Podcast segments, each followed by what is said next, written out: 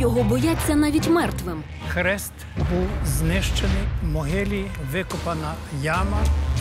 Від дня смерті Бандери минуло понад півстоліття, але його ім'ям і досі лякають дітей у школах на сході країни. Я би йому плюнула тільки. Називають фашистом та вбивцею. Бандера був готовий йти в союз з усіма, навіть з дияволом. Втім, для інших Бандера – герой. А вас не ображає, коли вас називають бандерівець? О, я цим горджуся. На заході України йому ставлять пам'ятники, називають вулиці та відроджують культ. Я думаю, що в кожному з нас є якась частинка його. Реанімована Майданом, тінь Бандери розколола Україну навпіл. Бо насправді його життя – секрет для нас і досі. Чим жив, кого любив, за що вбивав? Ви отримаєте відповіді на всі ці питання і нарешті з'ясуєте для себе, хто є Степан Бандера насправді – іуда чи герой? А почну я розповідь з кінця цієї історії. 1959 року у Мюнхені на сходах житлового будинку було знайдено тіло громадянина Німеччини Штефана Попеля. Згодом поліція встановила справжнє ім'я жертви. Ним виявився лідер українських націоналістів Степан Бандера. За висновками експертизи його отруїли. Німецька поліція почала слідство, втім взяла фальшивий слід і, зрештою, справу закрили.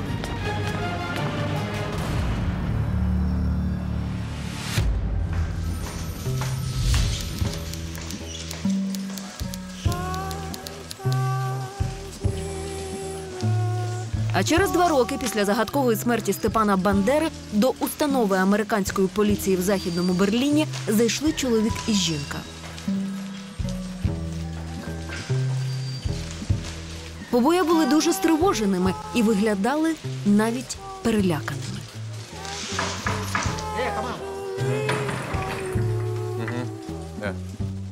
Добрий день.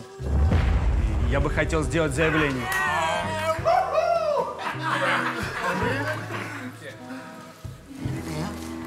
Меня зовут Богдан Сташинский.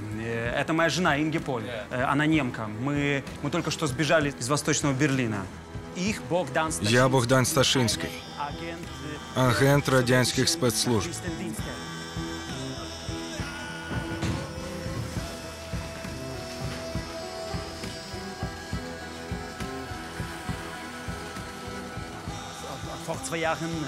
Два роки тому у Мюнхені за наказом радянських спецслужб я вбив вождя українських націоналістів Степана Бандеру.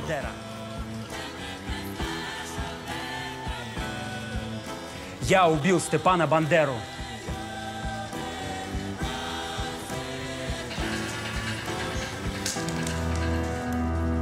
Можливо, першою думкою американських службовців було те, що вони мають справу з божевільними. А може, думали вони, це якась хитра політична провокація росіян?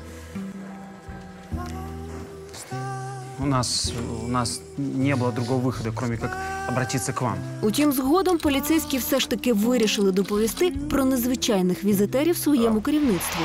На горі перестрахувалися і подзвонили ще вище. А далі почалося слідство, в процесі якого стане зрозуміло, що у вбивці та його жертви багато спільного. Їх обох створила і знищила радянська система.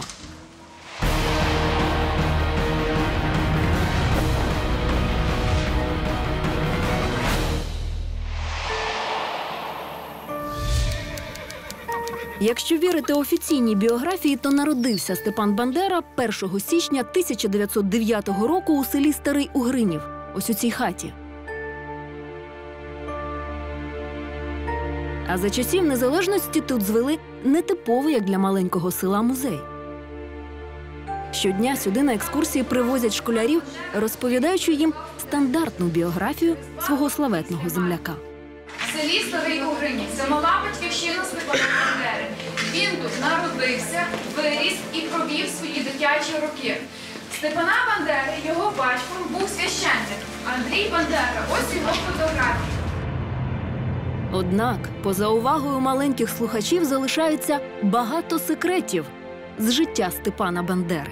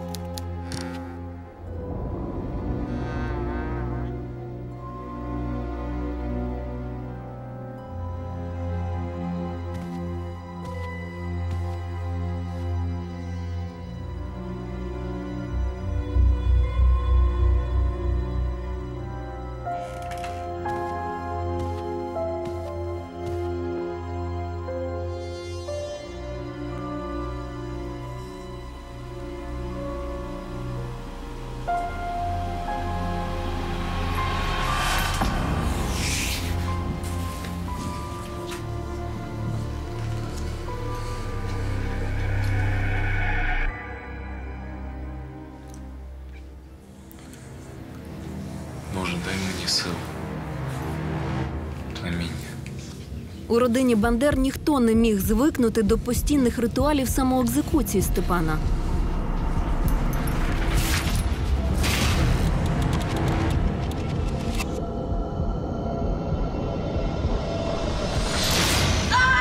Все розпочалося ще у дитинстві, коли Степан почув розповідь про трагічну загибель зв'язкової українського підпілля Ольги Бессараб. Та то я хотів спробувати, чи витримав як Бессараб. Поляки закатували дівчину до смерті. Але з роками самоагресія Степана тільки збільшувалась. Він вважав, що завдаючи нестерпного болю тілу, можна загартувати свій дух.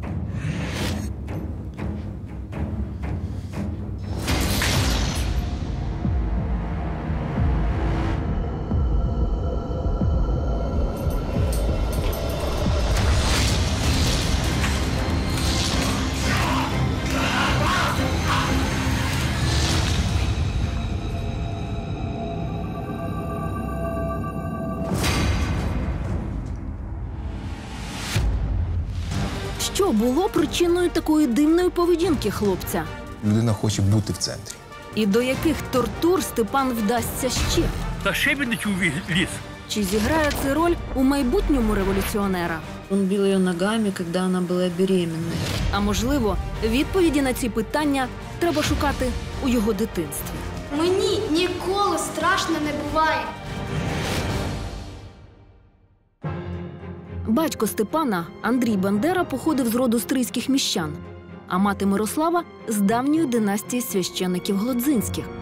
Тобто міцне церковне коріння Степан мав з обох сторін. З огляду на це виникає питання, як у родині, що сповідувала високі духовні цінності, могли виховати дитину майбутнього терориста і зрадника, лиха слава про якого – сягне далеко за межі України на десятиліття вперед.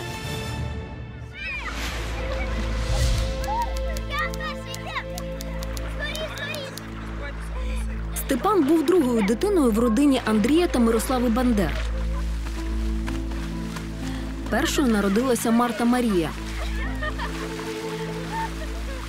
А після Степана на світ з'явилося ще троє синів – Олександр, Василь та Богдан. І двоє дівчаток – Володимира і Оксана. Чого це ви так довго? Мам, іди до нас! Виходьте, кажу! Останньою народилася Мирослава, але Бог забрав її душу ще немовля.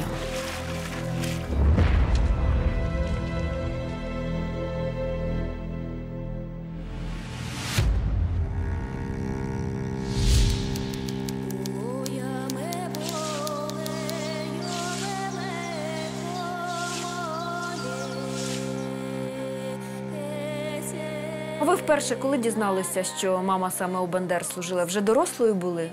Я себе тоді дізнала, як вже трохи притихли облави, як вже то мама навіть мені боялася казати. Розмальовувала, що який він страшний, який він вбивець, який він. Мама казала, діти, то неправда. Я там була 13 років, і я знаю, які то люди, бо я у них була. Якби вони були такі погані люди, я б у них 13 років не була. 100 років тому матір Ганни Васильівни Михайлів працювала у Бандер кухаркою. Вона згадувала, що попри тотальну бідність на Галичині, родина отця Андрія вважалася досить заможною. Бандери мали близько 2 десятків слуг, у господарстві було багато худоби і власної землі. А вони були дуже добрі люди, всі, і діти, і тато, їх був дуже добрий, Андрій. Вони дуже файно обходили всіма слугами. Бандери належали до тогочасної повітової еліти. У хаті була пристойна бібліотека, а в гості до отця Андрія часто заходили відомі постаті визвольного руху. У своїй автобіографії Степан згадував, що ще дитиною не раз чув у родинному колі різні історії про українську революцію та державність.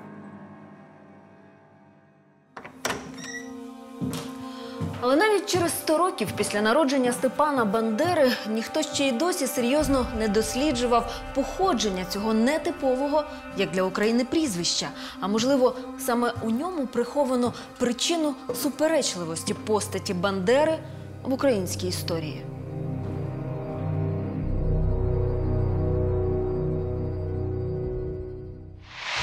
Прихильники та оспівувачі життя Степана Бандери стверджують, що прізвище Бандера утворилося від іспанського бандера або італійського бандієра, що перекладається як прапор.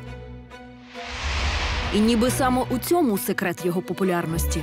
Тому красиву легенду про людину-прапор досі ніхто навіть не піддавав сумнівам.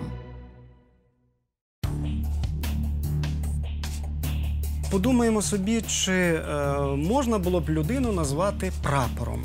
Людину називають за якимось особливими рисами або її вдачі, або зовнішності. Тобто, не могли просто так назвати людину, скажімо, стіл, вікно.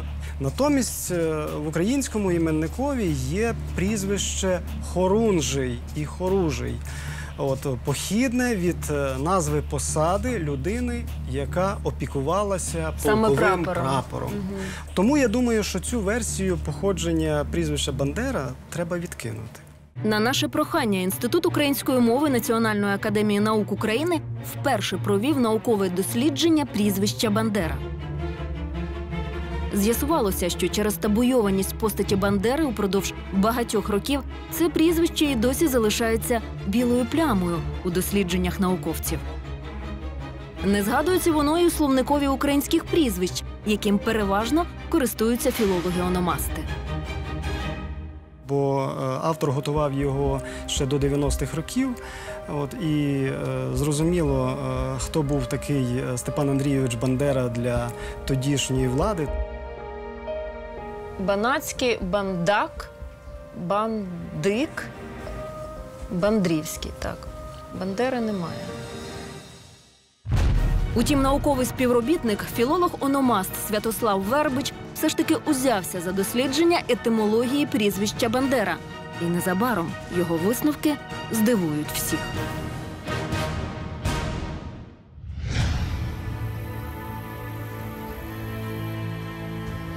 На початку ХХ століття старий Угринів виглядав не так мирно. Бо коли почалася Перша світова війна, Степанові виповнилося усього 5 років. Тож можна тільки уявляти, які картини буття формували світогляд цієї дитини.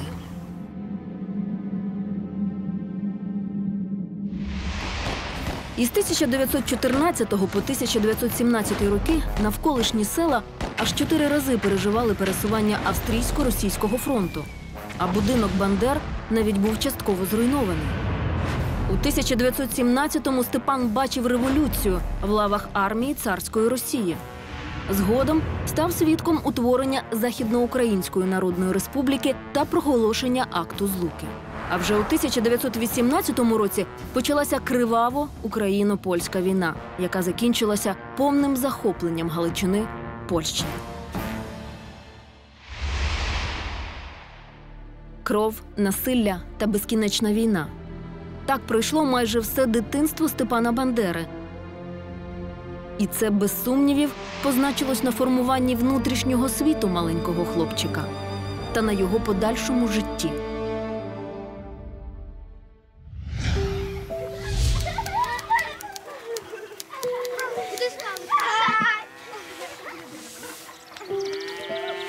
Відомо, що з дитинства Степан мав погане здоров'я. Накидай мені, я тільки що тут підбрала? Отдай. Хворів на ревматизм суглобів.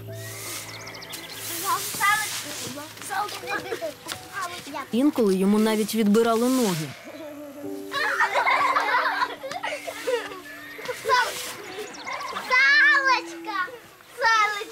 А згодом пережив іще одне потрясіння. На 33-му році життя через сухоти на вічну розмову з Богом відійшла його мати Мирослава. До хати зайдіть. Сиротами стали 7 дітей. Можливо, саме тоді, в момент безпомічності, у голові хлопчика і з'явилася надідея – довести собі і всім навколо, що він кращий.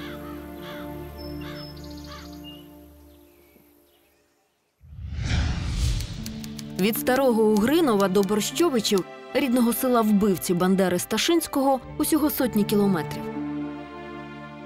На відміну від Степана, Богдан народився на 20 років пізніше.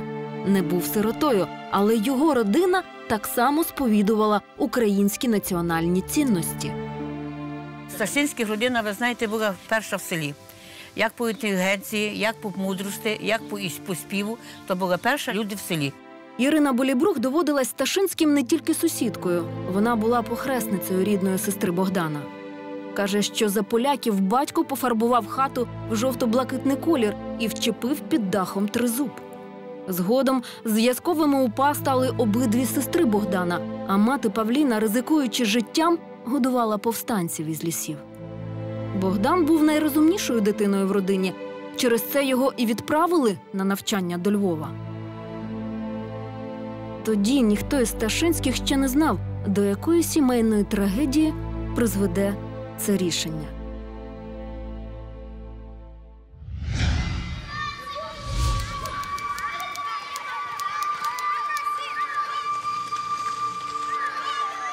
Пан Бандера – це відомий гетьман України, який навчався в цій школі.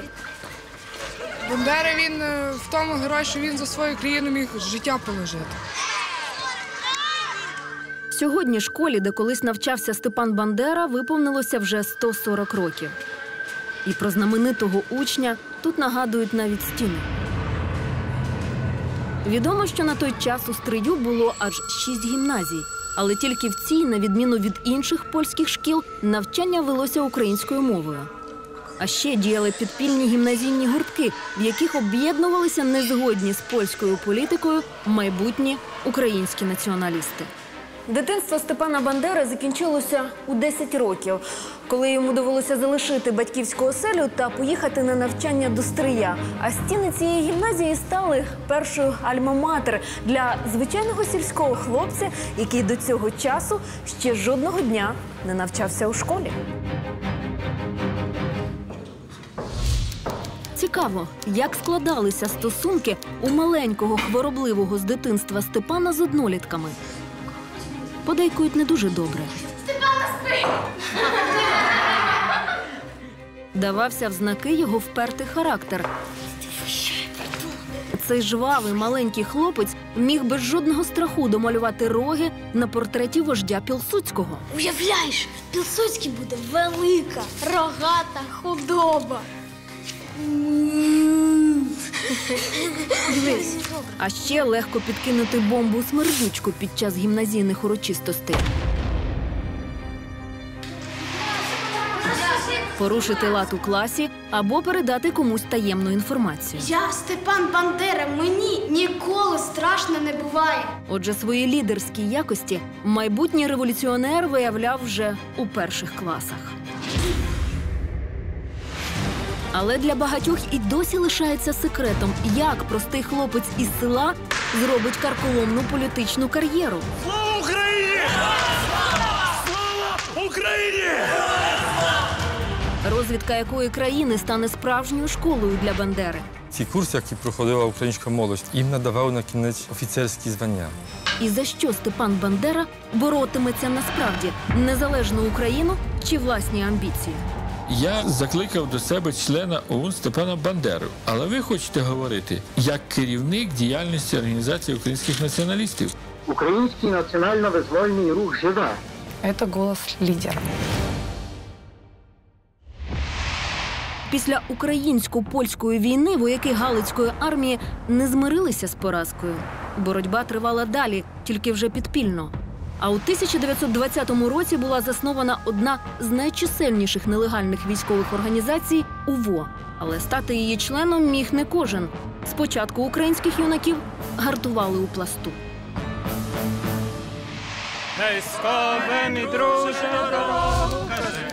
Скеля тризуб гордо в небо стримить, боронить і до калихого іде, ту квітку лілею, що мушу знайти.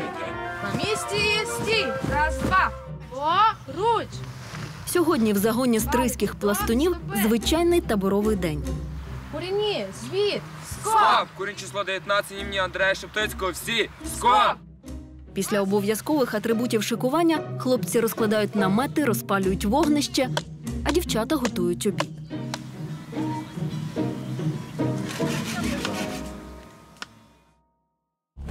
Майже так само було і понад 100 років тому, коли на західних землях України створили українську скаутську організацію «Пласт». Її метою було патріотичне виховання молоді. Але щоб потрапити у Пласт, треба було мати міцне здоров'я та скласти кілька іспитів. Називатися пластуном у ті часи було надзвичайно почесно. Національно свідомий Бандера також прагнув потрапити до лав Пласту ще з першого класу. Але через низький зріст та хронічну хворобу суглобів дорога туди йому була закрита. Втім, майбутнього революціонера це аж ніяк не спиняло.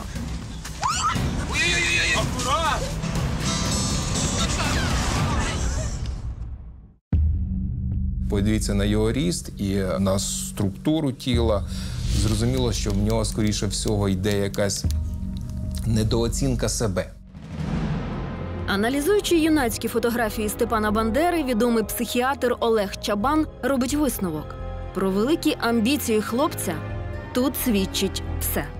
Як себе можна доказати, показати, якщо ти знаходишся маленького росту, якщо тебе, наскільки я пам'ятаю по його біографії, не приймають перший раз в Пласт, тоді виникає ще більша ідея так званої гіперреалізації. Я вам всім доведу. Так, я не просто доведу, це реалізація. А гіперреалізацію я доведу аж чимось. Саме у цей період життя у поведінці Степана Бандери і з'являються дивні вчинки, які до сьогодні вважалися секретом.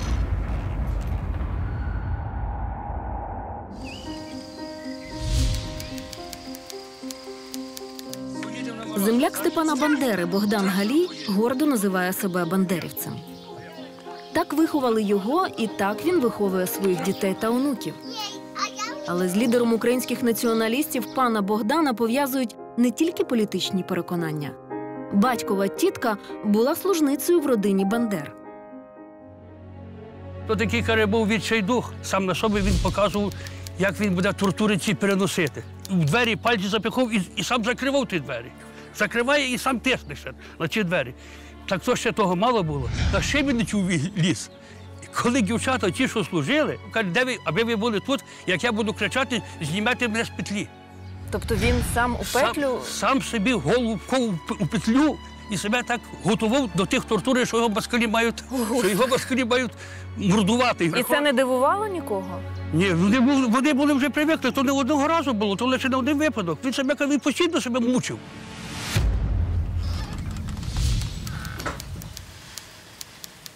З виховання батька-священика діти знали, що самотортури – це один із способів очищення від гріхів. Але цей середньовічний метод церква вже давно радила замінити на суворий піст та молитву. Степане, ти мене чуєш? Ти мене чуєш? Втім, підсвідомо отець Андрій розумів, що до самоекзекуції його сина могло спонукати хворе тіло, яке не слухалося і вимагало гартування. Степане.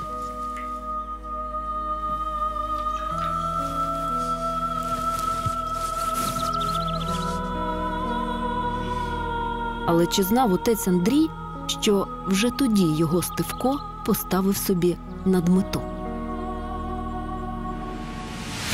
Про що може свідчити така поведінка?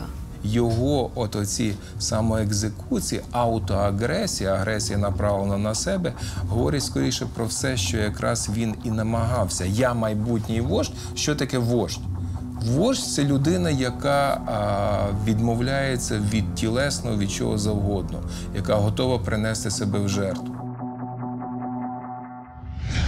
Відомо, що з третього разу, але впертий Бандера таки вступив до пласту. І одразу ж отримав своє перше в житті псевдо – Баба. Але чому і за що майбутнього лідера ОУН охрестили Бабою? А можливо, це наступний його секрет? Не випадково люди знаходять своє місце серед інших людей. Дивіться, однолітки і Степан Бандера. Знову ж таки, іде Степан Бандера. Раптом виявився не в центрі. Де він? Ось тут він. Тому що на цій фотографії є дівчата? На цій фотографії є дівчата. Отже, це вже характеризує про те, що людина має певні комплекси перед дівчатами. А причина цих комплексів цілком зрозуміла. Після закінчення гімназії Бандера повернувся до Старого Угринова, а наступного року за розповсюдження листівок з нагоди 10-річчя з УНР його вперше заарештувала польська поліція. Протокол цього арешту з відбитком пальця та описом особи арештанта зберігається і нині у Державному архіві Івано-Франківської області. З нього ми дізнаємося, що 19-річний Степан мав усього 159 сантиметрів зросту.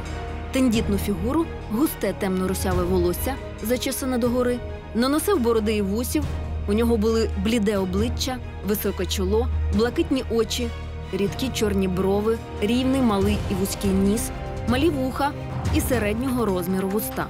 Здорові зуби, вузьке підборіддя, малі долоні з короткими пальцями та невеликі ступні. Відомо також, що саме в цей період життя юний Бандера пережив розчарування, яке не могло не позначитися на його подальших стосунках з жінками.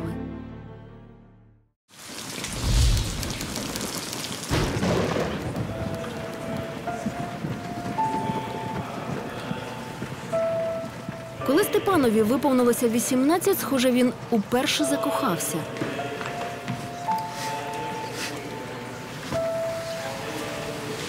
Господи, прости мене за гріхи мої, відведи мене від спокуси. Його обраниця Юлія була дівчиною із сусіднього села. Залиши моє серце чисте. Степан майже щодня бігав до неї. А красуня... Юлю! Ніби і не помічала його. Ну, Степане, ну досить вже, ну чого ти причепився? Юля! Люди казали, що дівчина була старша за Бандеру. Насміхалася з малого зросту та непоказного вигляду юнака. Чого дивишся, йолопе? А згодом взагалі відмовила йому.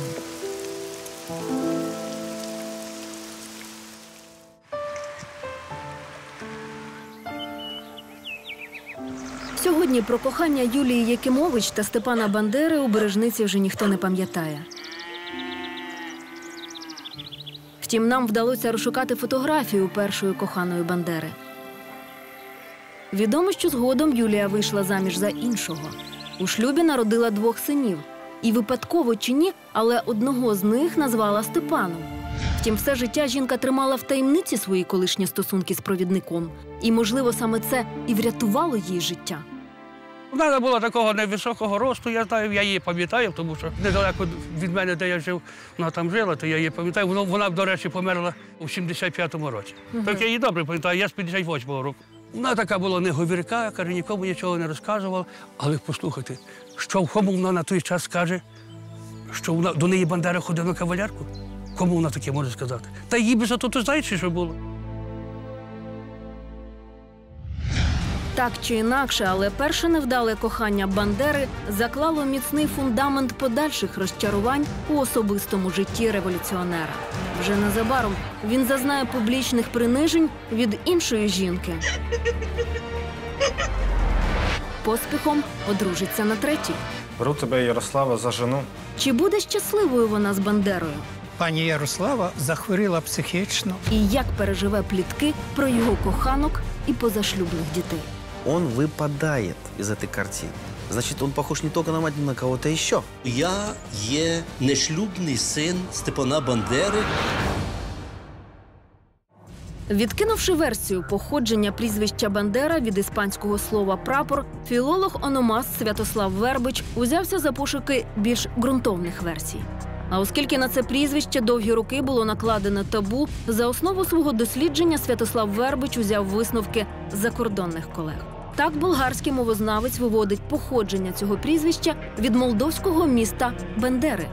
Білоруська дослідниця – від слов'янського «балдера», що походить від «балда». У чеській мові засвідчено апелятив «бандур», що означає «товстун». В польській «бандзьор» – теж товста людина. Отже, на підставі такої спорідненої лексики ми можемо відновити оту лексему «Бандера» значенням, ймовірним, там, нетямуща людина, тюхтій, телепень або товстун. От, будь ласка. Куди тебе Бандера несе і щоб тебе Бандера взяла? Звичайно, це виглядає не так красиво, як прапор.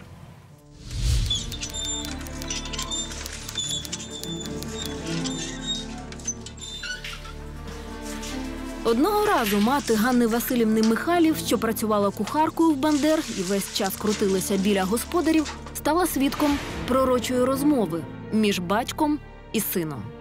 І каже: «Штефане, Штефане, вчися на ксьондза. Не треба тобі тимсь займати». А він сказав татові: «Тату, я не буду кадегробом. Я хочу, аби я щось здобув». А йому тато каже: «Штефане, а як не здобудемо нічого? То хоч буде в історії записано». Ось так 19-річний Степан Бандера стрімко рухався вперед до своєї мети. Про його надамбіції свідчить фото, зроблено у 20-х роках минулого століття. Зверніть увагу на підпис, закарбований рукою самого Степана: «Будучий вождь бувшої армії». Але які методи використовував Бандера задля досягнення своєї мети? Слава Україні! Чи був готовий він йти на союз із дияволом? Висловлюю вашій величності свою найглибшу повагу. Чому за своє життя Бандера нажив так багато ворогів? Фабер осуществляв зв'язку між бандеровцями і пунктом Абвера. І за що його вб'ють?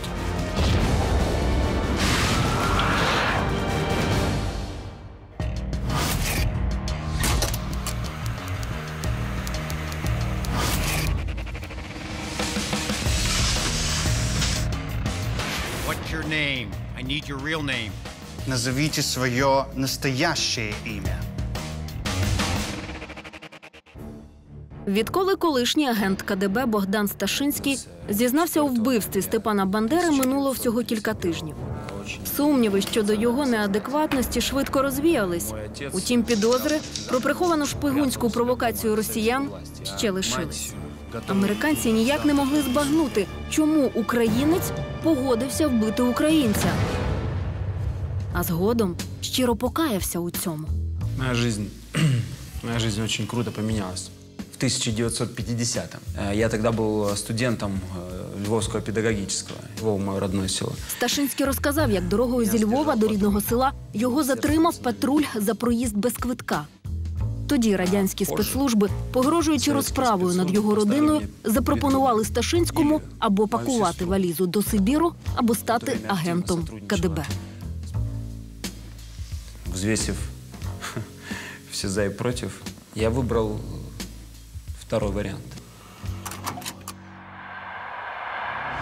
Фатальна залізниця, якою Сташинський тоді їхав додому, тягнеться через усі Борщовичі і сьогодні. Ви так близько живете, звикли вже? Вже звикли, так. Ми вже звикли до того поїзда. Колишня сусідка Сташинських каже, що спокійне життя родини скінчилося у 61-му, коли таємно, слухаючи радіо «Свобода», люди дізналися, що саме їхній односелець Богдан Сташинський зізнався у вбивстві Степана Бандери. Батьки відказалися, каже, він не є наш син, а сестри відказали, що ти не є наш брат. А мама з того всього тронулася розуму. Не думайте, то було тут страшне. Мама потім не пізнавала людей, вона говорила такі несунетниці. Тронулася, просто з того не могла пережити таке. Відтоді життя Сташинських у селі стало нестарпним.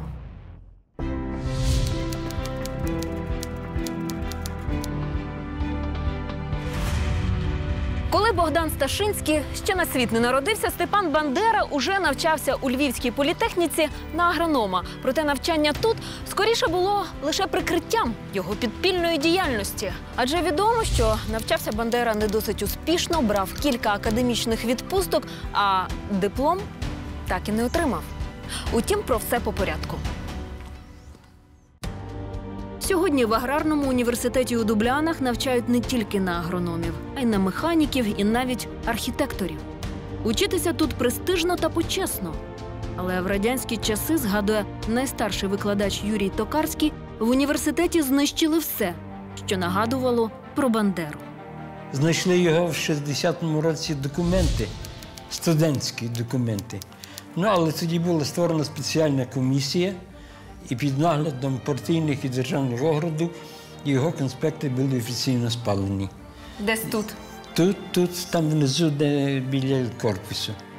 Відомо, що саме в цей період життя непоказного сільського юнака ніби роздвоїлося. На перший погляд, він нічим не відрізнявся від звичайних студентів того часу. Співав у хорі, грав у театральному гуртку, але так було тільки на перший погляд.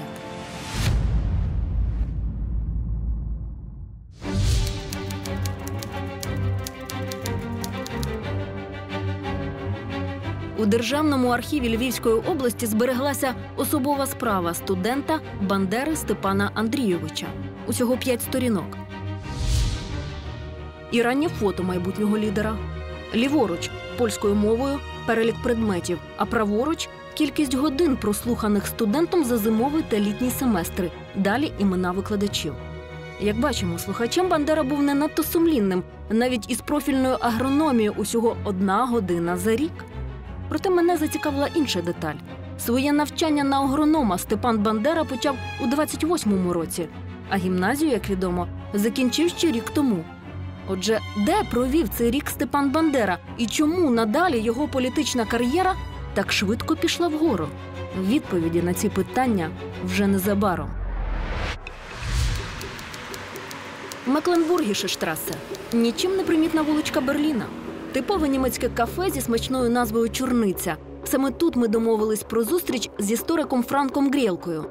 Тема його досліджень – українські націоналістичні організації, що існували в Німеччині в міжвоєнний період. Але тільки після знайомства стало зрозуміло, чому Гер Грєлка призначив зустріч саме тут. Сьогодні майже ніхто не звертає увагу на дивний, як для німців, барельєф під дахом будинка на Мекленбургіше штрасе. Український тризуб прикрашає цю будівлю вже понад 100 років.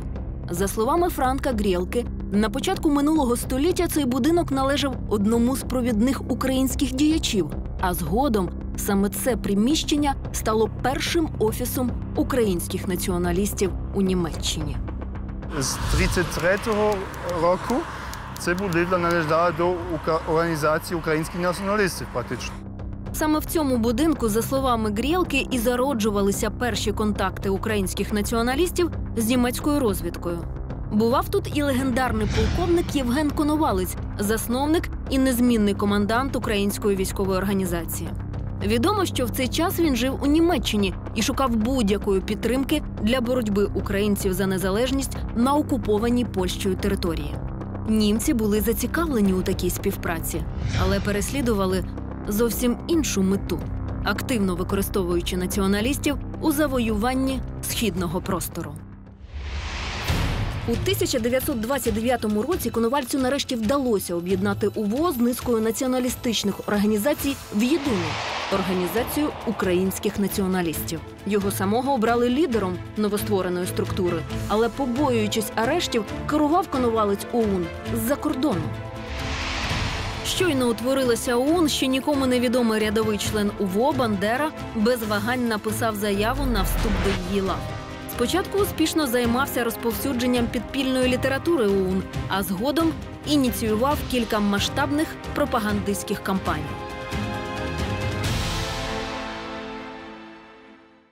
Першою стала акція відродження могил січових стрільців, що символізували боротьбу за незалежність на Західній Україні. Слава Україні! Героям слава! Слава Україні! Героям слава! Наступною стала антиалкогольна кампанія. ОУН закликала всіх свідомих українців кинути курити та не вживати алкоголю, щоб не підтримувати польську монополію на ці товари. До речі, сам Бандера ніколи не курив і не пив. І це завжди було для нього принциповою позицією. 20.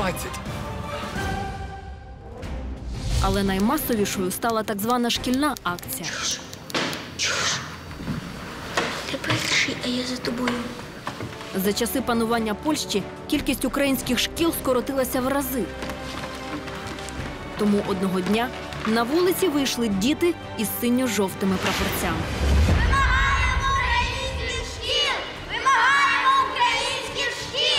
Ця кампанія мала широкий розголос далеко за межами України.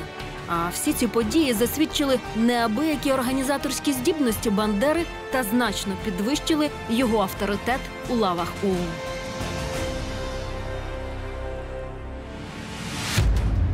Тріумфальне сходження молодого революціонера на гору в цей час затьмарила лише одна неприємна подія.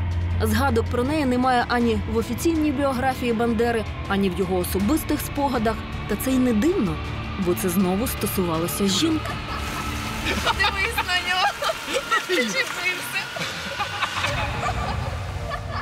На початку 30-х у молодіжному проводі ООН з'явилася красуня Ганна Чемеринська. І схоже, що після першого невдалого кохання до Юлії Якимович наш Степан закохався знову. Ми довго шукали будь-які підтвердження цій маловідомій історії. І нарешті знайшли. В архіві ОУН Києва нам вдалося відшукати листування між двома провідними членами організації – Зиновієм Книшем та Марком Антоновичем. На той час їм обом вже під 80, але обидва намагаються дізнатися правду про стосунки Ганни Чемеринської та Степана Бандери. Їхнє листування – це тека майже із сотні листів. На жаль, обох авторів уже давно немає. Але відомо, що на той час Антонович планує видати книгу «Спогади» про членів ОУН, тому опитує всіх, хто був свідком тих подій. І ось, що йому вдається дізнатися. Бандера до неї у Львові копався, як казали в Галичині. Нуся була дуже гарною, атрактивною, я її ще саме такою пригадую. І що вона подобалася Степанові, я можу зрозуміти. Звичайно, він копався до Нусі, мабуть, дуже невміло, бо при одній нагоді дістав від неї поличника. Відколи у молодіжному проводі ОУН з'явилася красуня Нуся Чемеринська, всі хлопці наче показилися. У її присутності молоді революціонери раптом перетворювалися на кумедних залицяльників. І Бандера не виняток.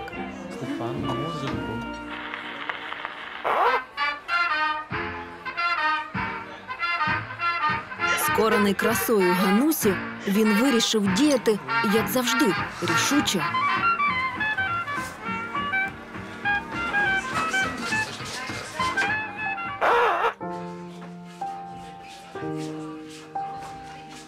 Захиталася у бік і впала вниз, притулившись темним серцем до тіни. Завтра гратиму не я, немає хисту, трула карт і напівсонна до людей.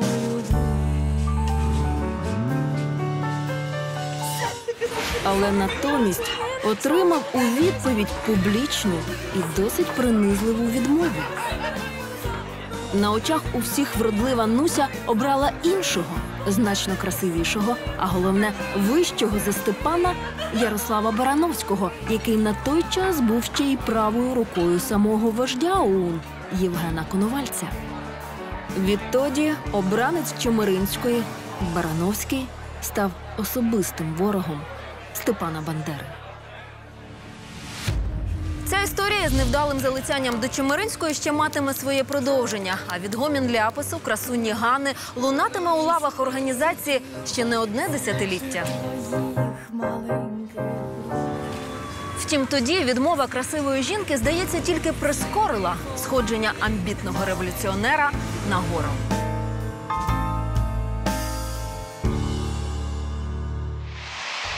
Та й сама доля була на його боці.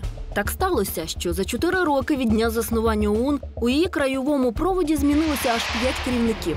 Перший, другий і третій один за одним були заарештовані польською поліцією. 4-й, Іван Габрусевич, сховався від арешту за кордоном. 5-го, Богдана Кордюка, звільнили через невдалу спецоперацію в містечку Городок. Тому в січні 1933 року рішенням голови проводу ОУН Євгена Коновальця Степан Бандера був призначений виконувачем обов'язків 6-го краєвого провідника на західних українських землях. Але офіційно на цій посаді його затвердили тільки через рік, у грудні. Але як ще вчора непримітному хлопчині із села вдалося зробити блискучу кар'єру в лавах організації? Так, я зрозумів, галушки вже закипають. Чому німці ставили на Бандеру напередодні війни? Бандера керує ідеальною для нас частиною членів ОУН. І що сприяло злету провідника? Степан Бандера навчався у німецькій розвідшколі «Абвер».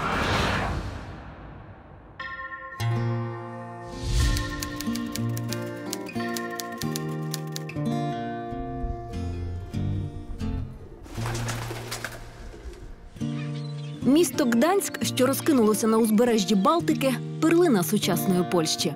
Втім, так було не завжди.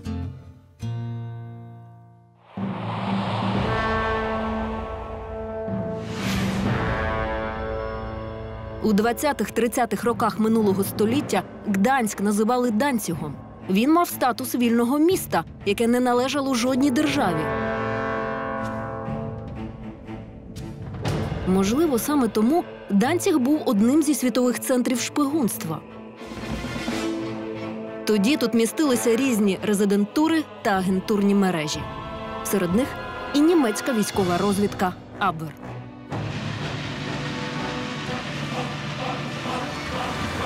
Існує ще радянська версія, що з вересня до жовтня 1933 року Степан Бандера навчався у німецькій розвідшколі «Абвер» у Данцігу.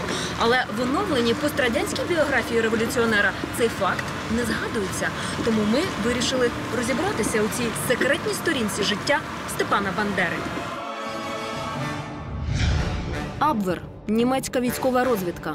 Почала діяти ще у 20-х роках минулого століття. Її головними завданнями були розвідка, контррозвідка та диверсії.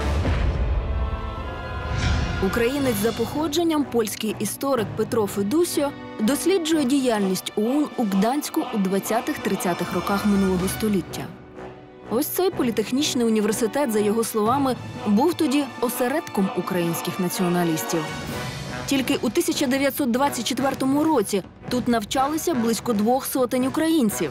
Насправді, навчання в університеті було тільки прикриттям.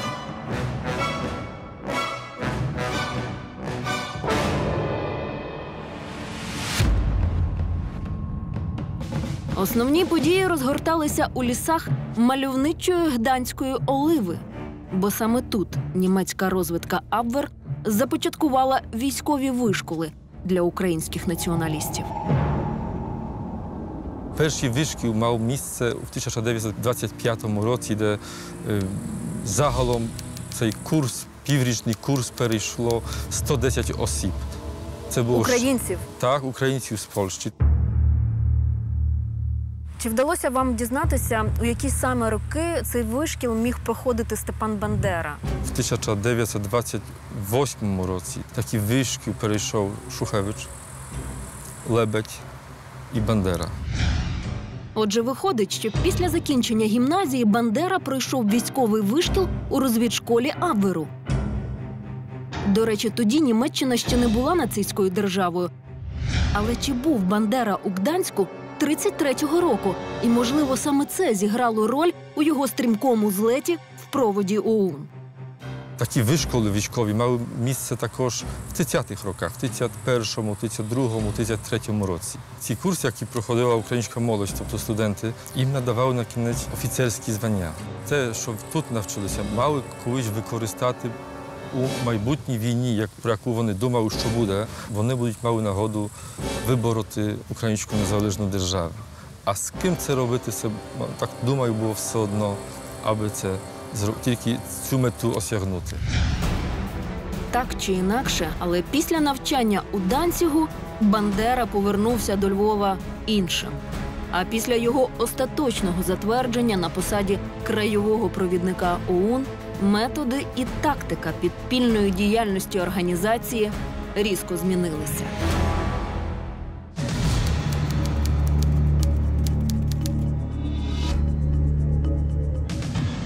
Мало хто знає, що в цьому симпатичному будинку на одній із вулиць Львова понад 80 років тому сталося досить дивне вбивство.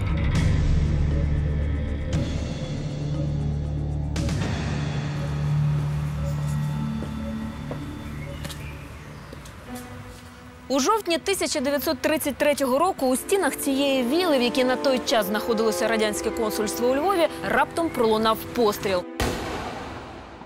Загинув працівник установи Олексій Майлов, а його вбивця, молодий хлопчина, член ОУН Микола Лемик, навіть не намагався втекти з місця злочину. Він зачинився в одній із кімнат і чекав на приїзд поліції.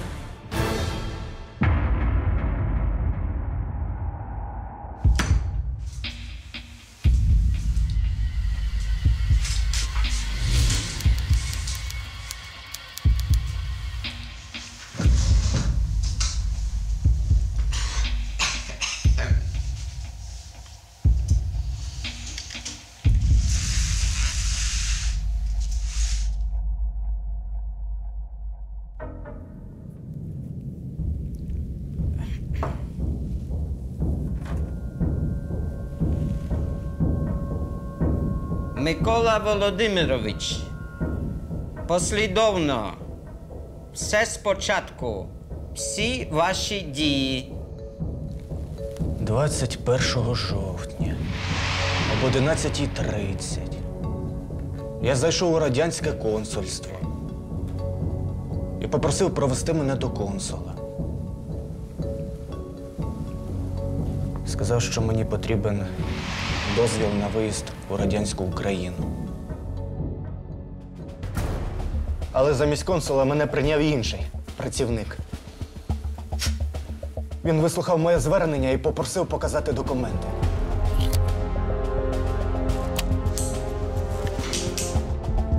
Тоді я витягнув пістолет і вигукнув: "Це тобі від організації українських націоналістів.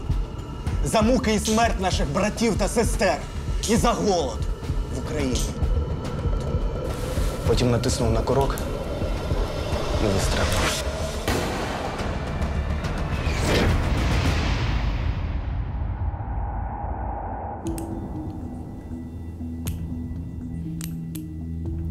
Назвіть інших учасників теракту. Я діяв самостійно. Відповідай, курва! Хто зорганізував теракт?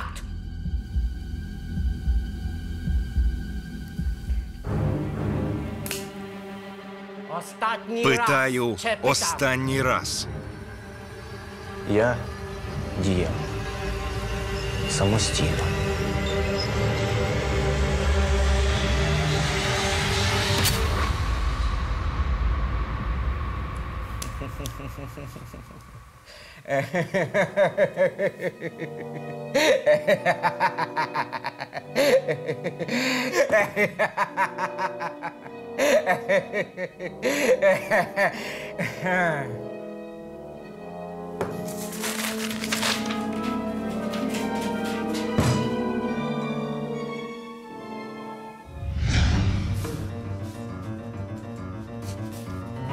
Ну що, хлопці, попрацюємо? Насправді, ідейним натхненником цього політичного вбивства був Степан Бандера. Відомо, що в центральній, південній і східних частинах України у 1932-1933 роках панував жахливий, свідомо спланований Сталіним голод. Аби привернути увагу світу до трагічних подій, ООН вирішила вбити радянського консула у Львові. Операцію довго готували, вивчали розклад роботи установи, досліджували внутрішнє приміщення.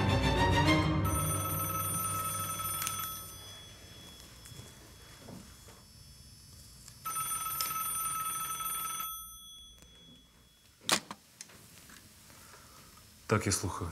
Стіл накрили. Родичі приїхали. Чекаємо на вас. Не запізнюйтесь. Так, я зрозумів, галушки вже закипають. До зустрічі.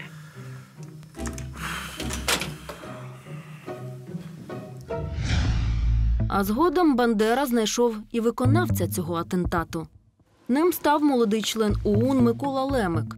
У парку на Личакові з хлопцем зустрічалися Бандера і Шухевич. Він не знав їхніх справжніх прізвищ і посад, але розумів, що перед ним керівництво ОУН. Слава Україні! Смерть ворогам! Лемику дали інструкції. Нехай руками стрижуться. Що сталося далі, вже відомо. Зачекайте. Єдине, що попросив хлопець з бідної родини Микола Лемико організаторів вбивства, купити йому нові черевики, бо не хотів виділятися серед інших візитерів консульства. Але от тільки застрелив Микола Лемик не консула, а працівника радянських спецслужб Майлова, який за завданням Сталіна приїхав інспектувати радянське консульство. Далі все відбулося за передбаченим Бандерою планом. Лемика судили, на суді він тримався гідно, сказав усе, що треба. І незабаром цілий світ дізнався про політичне вбивство, організоване ОУН.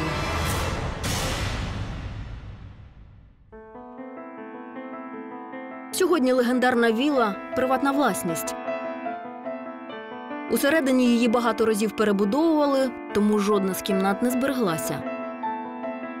Єдине, що нагадує про ті роки – меморіальна дошка на честь Лемика, хоч її повісили нещодавно. За радянських часів мармуровий знак на стіні вшановував пам'ять чекіста Майлова.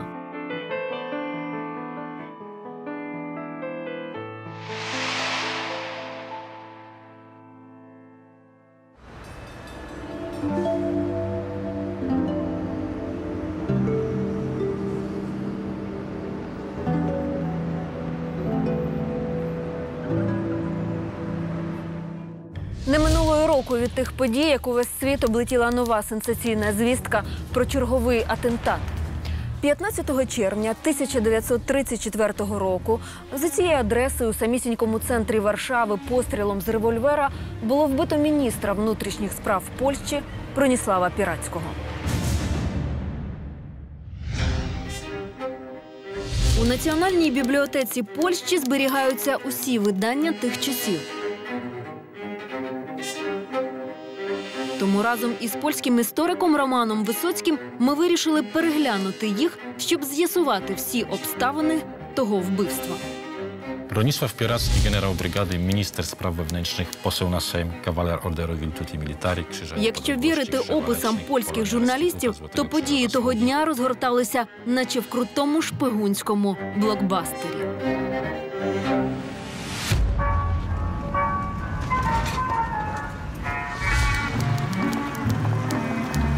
Tak często pytają dlaczego bez końca w piosenkach się śpiewa o maju i raju, o psach i o łzach, o słowiku tęskności drzewa. Після закінчення свого урядування пан Пірацький приїхав на власному авто на обід.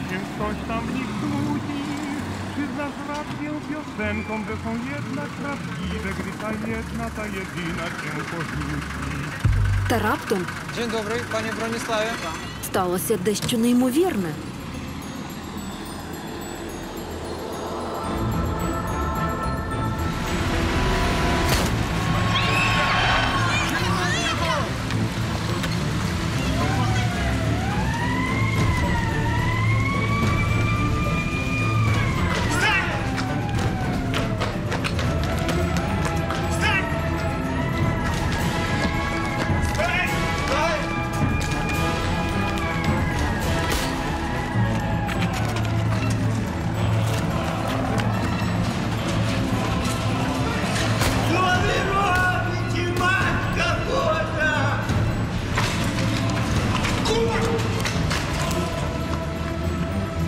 потребує каретки.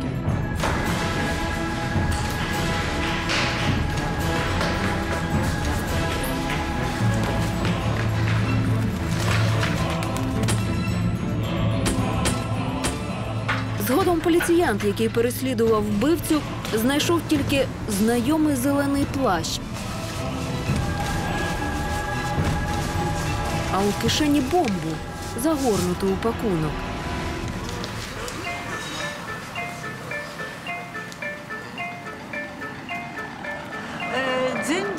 А молодий хлопець, який вийшов із сусідньої брами, вже ні у кого не викликав жодної підозри. Файний пес.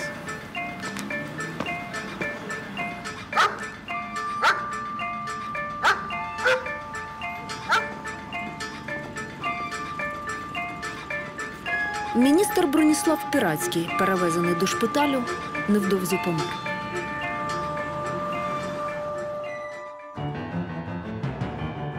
У газетах того часу ми знаходимо навіть ретельний план втечі вбивці.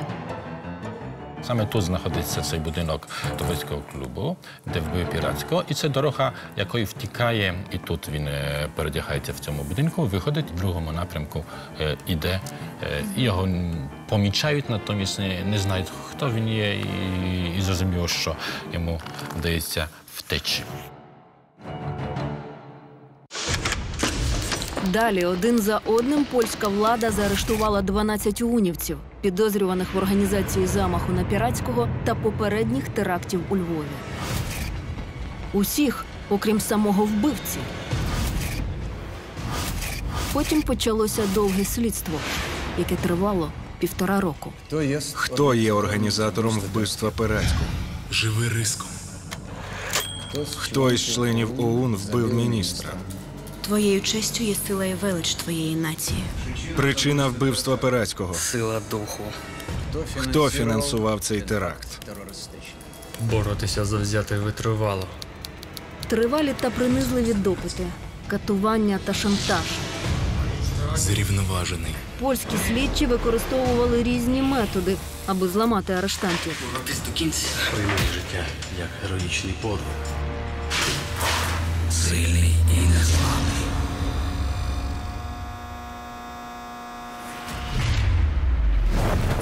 Все готовий. І саме в цей момент виникає загадкова справа так званого архіву Сенека. Хто є організатором забуйства Пірацького? Причина забуйства Пірацького. Задержувати повну рівновагу духа. Хто свонки вон забіг міністра? Та й украв тут країну. Похитний, похитний.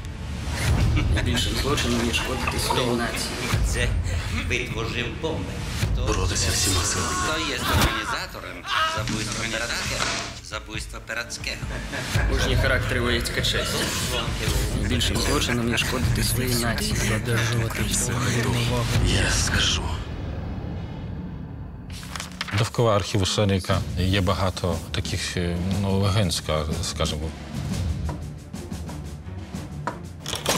Тут варто нагадати, що ОУН була підпільною організацією, тому значну частину своїх документів націоналісти ховали за кордоном. Дещо зберігалося у Празі. Відповідали за ці папери Омелян Сенек та Ярослав Барановський, вже відомий нам чоловік Чемеринської. Але раптом ці документи несподівано зникають та опиняються у руках чеської поліції, яка згодом передає їх до Польщі. Виявилося, що серед тих документів є документ, в якому згадується про підготовку теракту. Саме з позначенням, хто має бути вбитий. Тобто фактично це архів і став майбутніми доказами у цій справі, так? Так. Хто зрадив товаришів і надав докази поліції? Мельник пасивний тюхтій. Я вимагав від нього негайно викинути з наших лав зрадників Барановського і Сенека. Але він відмовив мені. Чи мав Бандера реальні докази зради? Ви хочете сказати, що два ворожих крила жили в сусідніх будинках? Фактично так. І у чому секрет тріумфу провідника? Прокурор сказав, що на лаві підсудних засідає гурт терористів. Ми не є терористами. нахуй, я тебя нашмать оторву, нашмать оторву. Ты же сидишь. Руки замер. Я сижу. Ты что смеешься, свинья?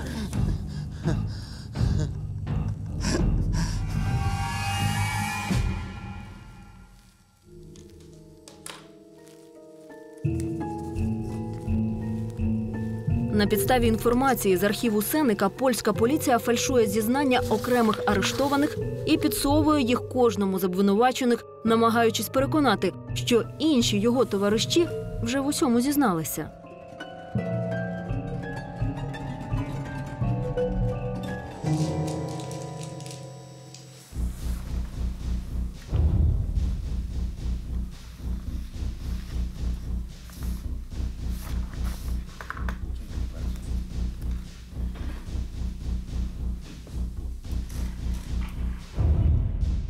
Підступ поліції вдався.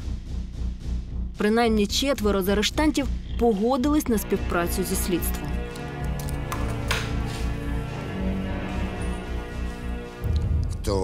Хто був організатором цього теракту?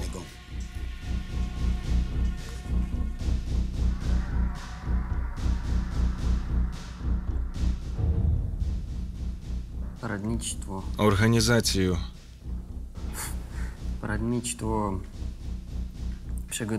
Організацію теракту. Акту терористичного. Взяв на себе Степан Бандера. З трьох кандидатів Бандера особисто обрав виконавця вбивства. Ним став... Ним став 20-літній член ОУН Григорій Мацейко.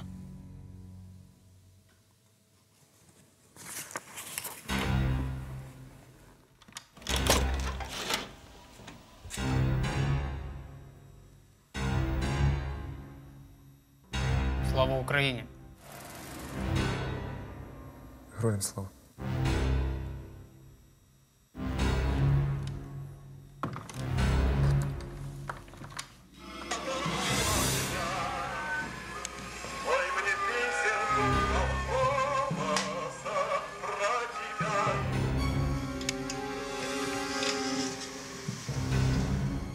Бандера не прорахувався, коли вибрав на роль атентатника саме Мацейка.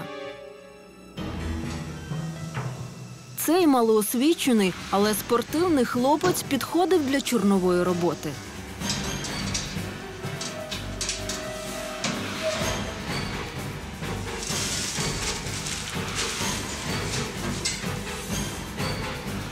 Отже, отримавши напередодні замаху відповідні інструкції, револьвер та бомбу, Мацейко вирушив до Варшави.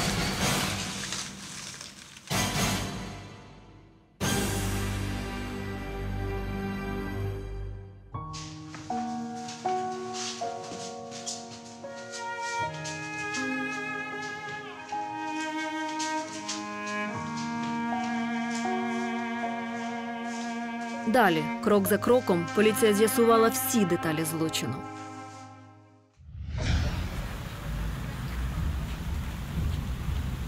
Члени ОУН Лебідь та Гнатківська оселилися у Варшаві. Упродовж тривалого часу вони стежили за Пірацьким, вивчаючи його графік життя.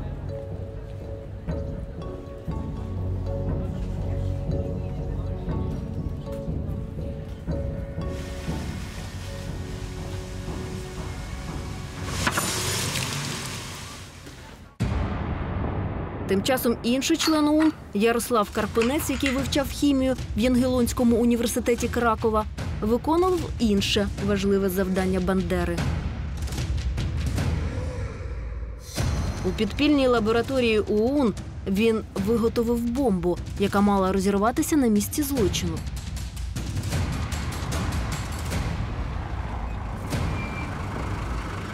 Але швидше за все Мацейко вирішив не ризикувати власним життям, скориставшись тільки пістолетом.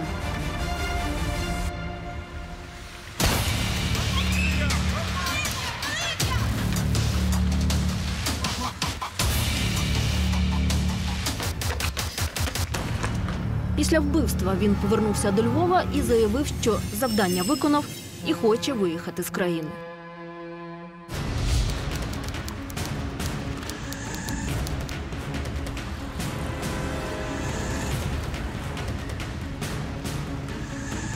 А 18 листопада 1935 року у цьому будинку на Медовій, 15 нарешті відбувся суд над 12 учасниками замаху. Процес набув розголосу і широко висвітлювався не тільки польською, а й світовою пресою. Підсудні поводилися не просто сміливо, а навіть зухвало.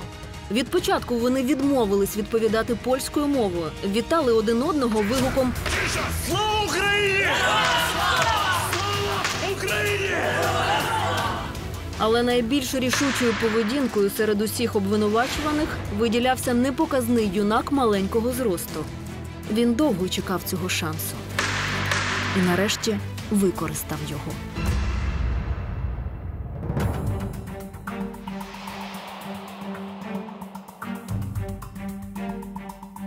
Бандеру звертають велику увагу, тим більше, що видно, що всі інші намагаються робити так, як робить Бандера. Тобто на цьому процесі остаточно закріпився такий авторитет? Безумовно.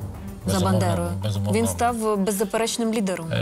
Ну так, тому що раніше навіть польська поліція відносно не звертала уваги на Бандеру, як на таку людину, яка би відігравала дуже важливу роль в тій структурі. Узнання оскаржених вини в дальнішій приналежності і діяльності.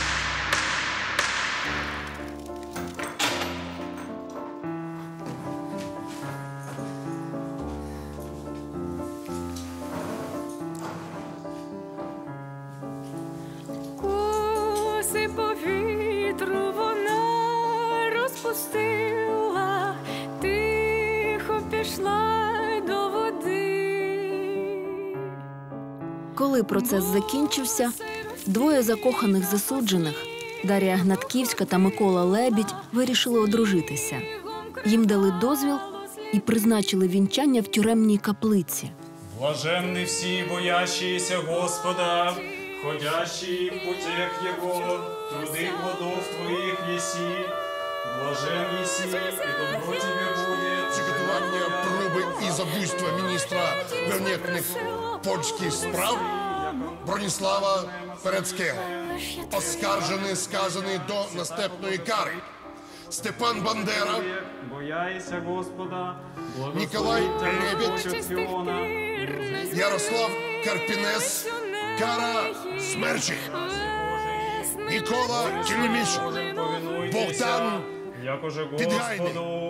За ним муж глава її жени, якоже Христос глава церкви, і то і спаситель тіла, но якоже церква повинується Христу, також дії жони своїм мужем во всьому. Мужі любіть своя жони. Вони були переконані, що не побачаться вже ніколи, адже вирок, виголошений польським суддею, не давав шансу ні їм, ні їхнім друзям.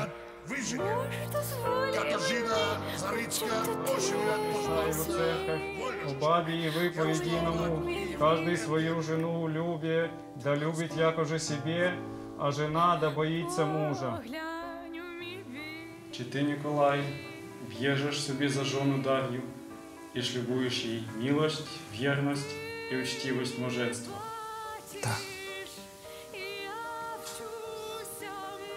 не опущу аж до смерті. Присягаю вірність та опіку. Чи ти, Дар'я, б'єжеш собі за менжа Ніколая? Дар'я Гнатківська, 18 лет в Інжині. І шлюбуєш му милость, вірність і учтівість мужества. Так. І не відпущу аж до самої смерті. Присягаю на вірність, любов та послух. Але у цей момент наречені ще не знали, що проживуть довге життя, сповнене як щасливих, так і драматичних моментів. Тише! Тише! Слава Україні! Слава Україні! Слава Україні! Такий процес — це завжди така добра нагода показати себе публіці. І тут Бандера вміло це робить. Якби не було в житті Бандери Варшавського, згодом Львівського процесів, його поведінки, він би став тим, ким він став, символом? Я думаю, що ні. Величний палац справедливості – саме так називали цей будинок минулого століття. А сучасні його господарі, студенти Львівської політехніки, навіть не здогадуються, що тут і відбувся гучний львівський процес, який польська влада влаштувала одразу за Варшавським. Його мета була швидше показова. Поляки намагалися залякати українців, тому посадили на лаву підсудних тих самих, плюс ще 15 обвинувачених членів ОУН. Вирок львівських суддів був не менш суворим. Щоправда, на щастя, смертну кару згодом Бандері, Лебедю та Карпенцю замінили на довічне ув'язнення. Сама постать Бандери була цікавою тим, що він був неподібний на тих політиків чи діячів, які були до нього і після нього. Історик Микола Посівнич стверджує, що саме через цей вхід і заводили усіх засуджених. До наших часів дожив єдиний свідок тих подій – ось ця Феміда з незвично розв'язаними очима. І якби скульптури могли говорити, то, напевно, ми б дізналися багато більше про тріумф Степана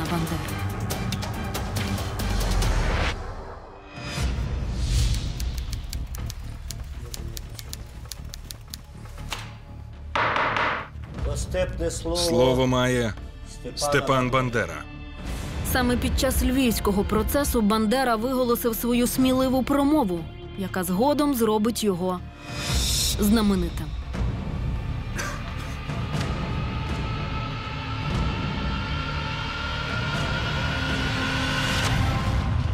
Прокурор сказав, що на лаві підсудних засідає гурт терористів. Ми не є терористами. Кожен із нас знає ціну життя, бо самі готові його втратити. Останній рік ми провели за ґратами з думками про неминучу смертну кару. Тому я знаю, як почуває себе людина, яка має ось-ось померти.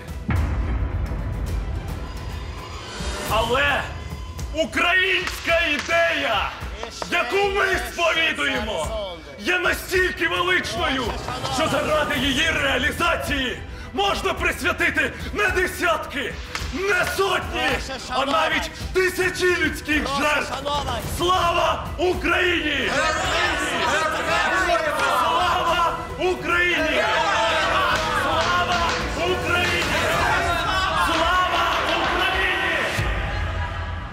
Після двох судових процесів у Варшаві та Львові авторитет та популярність Степана Бандери зросли настільки, що народ почав складати пісні та легенди про нього. А завдяки його яскравій харизмі за ОУН надовго закріпився політичний бренд Бандери. І схоже, що заради цього він був готовий навічно зникнути у тюрмі.